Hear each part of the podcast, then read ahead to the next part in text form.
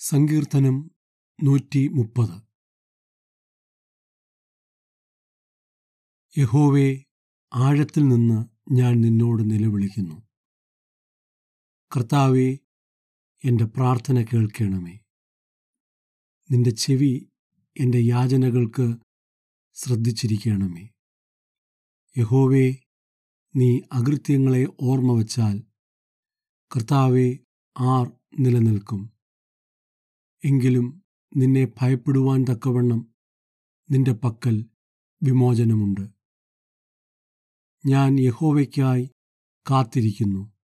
എന്റെ ഉള്ളം കാത്തിരിക്കുന്നു. അവന്റെ വചനത്തിൽ ഞാൻ പ്രത്യാശ വച്ചിരിക്കുന്നു. ഉഷസ്സിനായി കാത്തിരിക്കുന്നവരെക്കാൾ എന്റെ ഉള്ളം യഹോവയ്ക്കായി കാത്തിരിക്കുന്നു.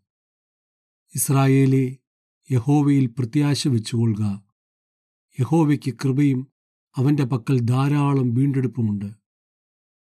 അവൻ ഇസ്രായേലിനെ അവന്റെ അകൃത്യങ്ങളിൽ നിന്നൊക്കെയും വീണ്ടെടുക്കും. സങ്കീർത്തനം നൂറ്റി മുപ്പത്തിയൊന്ന് യഹോവേ എന്റെ ഹൃദയം ഗർവിച്ചിരിക്കുന്നില്ല. ഞാൻ നിഗളിച്ചു നടക്കുന്നില്ല.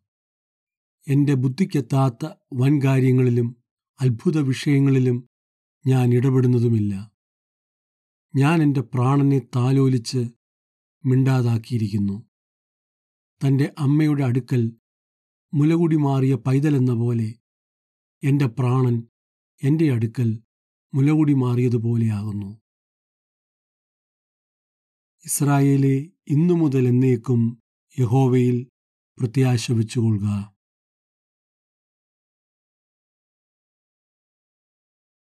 സങ്കീർത്തനം നൂറ്റി മുപ്പത്തിമൂന്ന് ഇതാ സഹോദരന്മാർ ഒത്തൊരുമിച്ച് വസിക്കുന്നത് എത്ര ശുഭവും എത്ര മനോഹരവും ആകുന്നു.